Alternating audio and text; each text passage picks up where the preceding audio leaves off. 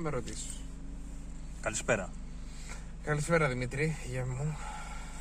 Ε, είναι out of the box συνέντευξη.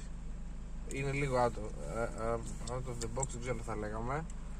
Είναι out of schedule, for sure. Ωραία. Μάρια, καλησπέρα. Ε, καλησπέρα Χαίρομαι Δημήτρη. πάρα πολύ που σε βλέπω Ναι, μετά από αρκετό καιρό. και εγώ. Αυτή τη στιγμή βρισκόμαστε. Να ρίξουμε. Όχι.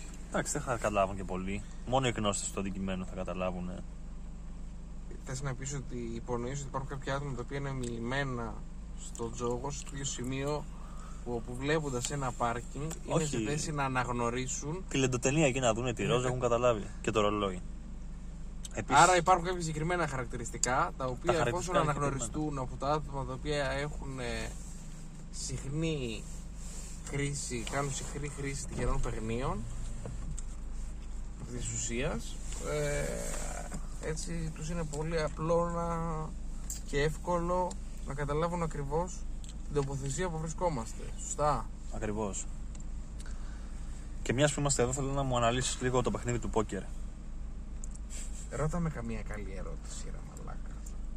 Αυτό που ρωτάς τώρα είναι μία μαλακιά και μισή. Ε, γιατί, δεν ρε, έχει φίλε; βάθος, είναι κάτι αδιάφορο, είναι μια πληροφορία άχρηστη. Όχι, ρε φίλε. Θέλω συγγνώμη. να με ρωτήσεις κάτι ποιοτικό, ναι.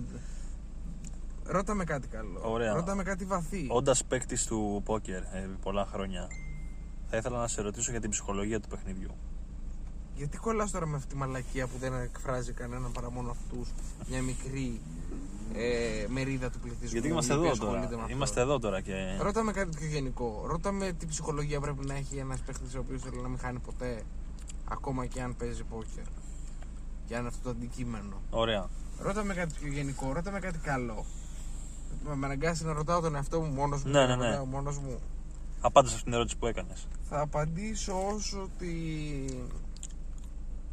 Δημήτρη αγαπητέ, είναι στο χέρι του καθενός να φτάσεις σε αυτό το σημείο και για να φτάσεις σε αυτό το σημείο θα πρέπει να περάσει ένα άλλο πριν από αυτό το σημείο το οποίο θα έχει, είναι πάρα πολύ επίπονο γιατί θα γίνεται μια μεγάλη προσπάθεια αλλά αυτή η προσπάθεια πολλές φορές δεν θα αποδίδει όπως θα επιθυμούσαμε. Κατά συνέπεια θα δεχόμαστε πολλαπλές αποτυχίες για να φτάσουμε σε αυτό το υψηλό επίπεδο. Και όσες περισσότερες αντέξουμε να, ε, ε, να δεχτούμε τόσο πιο μακριά θα φτάσουμε.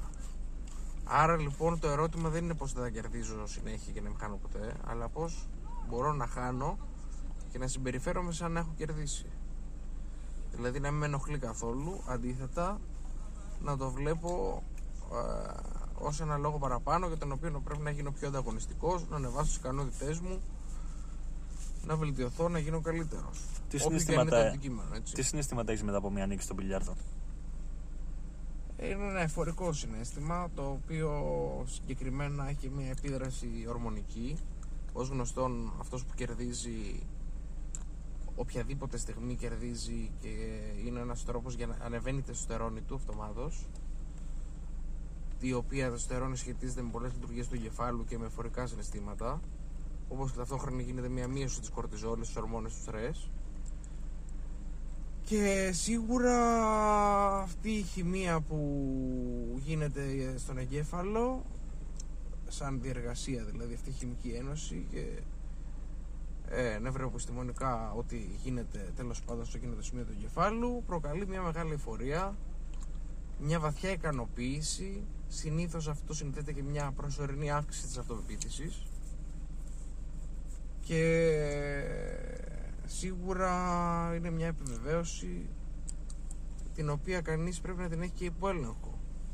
Και να το αναγνωρίζει ότι του συμβαίνει αυτό και να ε, το ισορροπεί εσωτερικά. Όταν λες υποέλεγχο, δηλαδή μέχρι πόσο πρέπει να χάρεις; Όχι, εννοώ Πρέπει να ότι χαρείς είναι- πολύ. εννοεί- εννοώ Πρέπει- αφενός ότι πρέπει ο ενθουσιασμός να περιοριστεί και να συγκεντρωνόμαστε στην ουσία, να προχωράμε στο επόμενο επίπεδο. Εννοώ ταυτόχρονα ότι δεν πρέπει να ξεφύγει το κομμάτι του, της αυτοπεποίθησης και να γίνει ναρκισισμός και να ξεπεράσει κάποια επίπεδα τα οποία θα συμβάλλουν αρνητικά στο μέλλον του σαν παίχτη γιατί αυτός, αυτός συνεπάγεται με έλλειψη ταπεινότητας για παράδειγμα το οποίο είναι ένα αναγκαίο κομμάτι για να Γιατί χρειάζεται να ρίχνει σκληρή δουλειά, ας πούμε, που άλλος άλλος θα πει ότι Α, είμαι ο καλύτερος, δεν έχω ανάγκη τίποτα. Οπότε πρέπει να ελέγχουμε το πώς επιδρά επάνω μας όλο αυτό. Είτε είναι νίκη ενός μεγάλου τουρνουά, είτε είναι σε ειρηνικών, είτε οτιδήποτε. Αντίστοιχα, τι ήττες.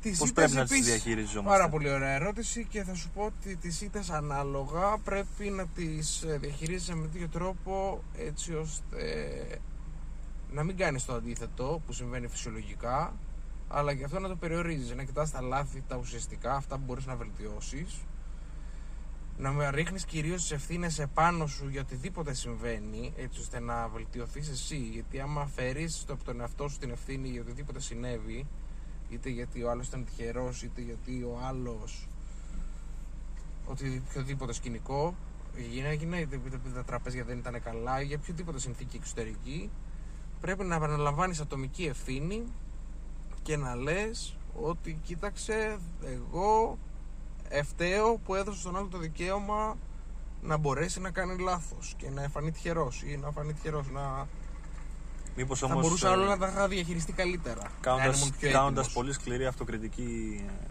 υπονομεύεις και λίγο τον εαυτό σου. Ξέρω εγώ. Τι θα έλεγες. Τον Να αδική πω λίγο. βλακίες. Δεν υπάρχει δικαιοσύνη και υπάρχει ουσία. Ποιος είναι ο στόχος; Όλο αυτό είναι μέσα σε ένα συγκεκριμένο και σαφές πλαίσιο. Δηλαδή, όχι, γιατί μου είπες άμα Το ο άλλος- οποίο- α, είπες- είπες άμα ο άλλος ήταν τυχερός, δηλαδή πρέπει. Ναι, το άμα ο ευθύνομαι άλλος εγώ. είναι τυχερός, για να μπορεί ο άλλος να είναι τυχερός ή για να μπορεί εσύ να είσαι άτυχος, είτε δεν έχεις ελέγξει μια παράμετρο καλά, είτε του έχεις δώσει δικαίωμα να έχει την ευκαιρία να είναι τυχερός. Δεν υπάρχει αυτό γενικά. Δηλαδή, και δεν πιστεύει εκτός ότι υπάρχει αυτού τύχη ή ατυχία. Είναι. Πιστεύω ότι είναι μέσα σε ένα πλαίσιο ευκαιριών και στο μπιλιάρδο ή στα περισσότερα αθλήματα όταν έχεις τελειοποιήσει το δικό σου κομμάτι, συνήθως σχεδόν πάντα, 99,9% των περιπτώσεων, για να μην πω πάντα, θεωρώ ότι είναι πάντα, για να με κρυβεί. Ε, εφόσον έχεις εκτελέσει το δικό σου στο κομμάτι στο απόλυτο, δεν γίνεται μαθηματικά να χάσεις. Μήπως όμως αυτό. Οπότε σε- με αυτόν τον τρόπο κοιτάζουμε ναι. πώς να βελτιωνόμαστε. Αυτός ήταν ο σκοπός, αυτό που σου λέω. Άστα μήπως και τα αρχίδια μου. Ο σκοπός είναι να βελτιωνόμαστε, ρε μαλάκα. Και άμα κάτσω εγώ και πω, Α, ήταν τυχερός ο άλλος, ενώ εγώ είχα χάσει 10 μπάλες, δεν κοιτάξω πώς να βάλω αυτές τις 10 μπάλες. Εγώ σου λέω γάμα τις δικαιολογίες και πες τον αυτό μου με μαλάκας που χάσει 10 μπάλες και έπρεπε, πρέπει κάτι να κάνω για να μην τι ξαναχάσω. Πρέπει να βελτιωθώ. Άρα πας την άλλη μέρα για κάνεις προπόνηση, κάνεις Θε, δουλειά. θεωρείς, πα, πα, πα. θεωρείς η υπερβολική αντίδραση σε μια ήττα θα σε κάνει να βελτιωθείς; Να το πάρεις τόσο προσωπικά και να πεις. Α πούμε Σου τώρα. εξηγώ πώς πρέπει να προσλαμβάνεις τα αρνητικά συναισθήματα της ήττας. Πρέπει τον θυμό που σου δημιουργείται να τον Δηλαδή, χρησιμοποιήσεις θέλω ως να- ενέργεια για να βελτιωθείς. Θέλω να αναφερθώ σε ένα χαρακτηριστικό παράδειγμα που έχασες μια μπάλα και χτύπησες στο τραπέζι, ας πούμε, υπερβολική αντίδραση σε ένα, σε μια, σε ένα ατυχές Είναι- γεγονός. Δεν είναι ατυχές γεγονός, είναι λάθος μου. σε ένα τα λάθος. έβαλα με τον εαυτό Σε μου. βοηθάει αυτό; Ε, θεωρώ. Μήπως θα πρέπει να, να επιδράσεις καλύτερα πάνω σε αυτό και να το δεις πιο ψύχρεμα; Μην με ξαναδιακόψω όμως όταν μιλάω. Εσύ με διακόψεις. Εγώ μπορώ να κάνω ερώτηση. Την έκανε την ολοκλήρωση. Ολοκλήρωσες τώρα που θέλεις. Σου χαμίσω τίποτα. σου απαντώ ξεκάθαρα και σου λέω ότι αυτό το συγκεκριμένο κομμάτι στο οποίο αναφέρεις προφανώς υπόκειται σε ένα ατομικό μου λάθος κακής διαχείρισης των συναισθημάτων μου αυτή τη στιγμή έστω και τα 5 δευτερόλεπτα που αντέδρασα έτσι.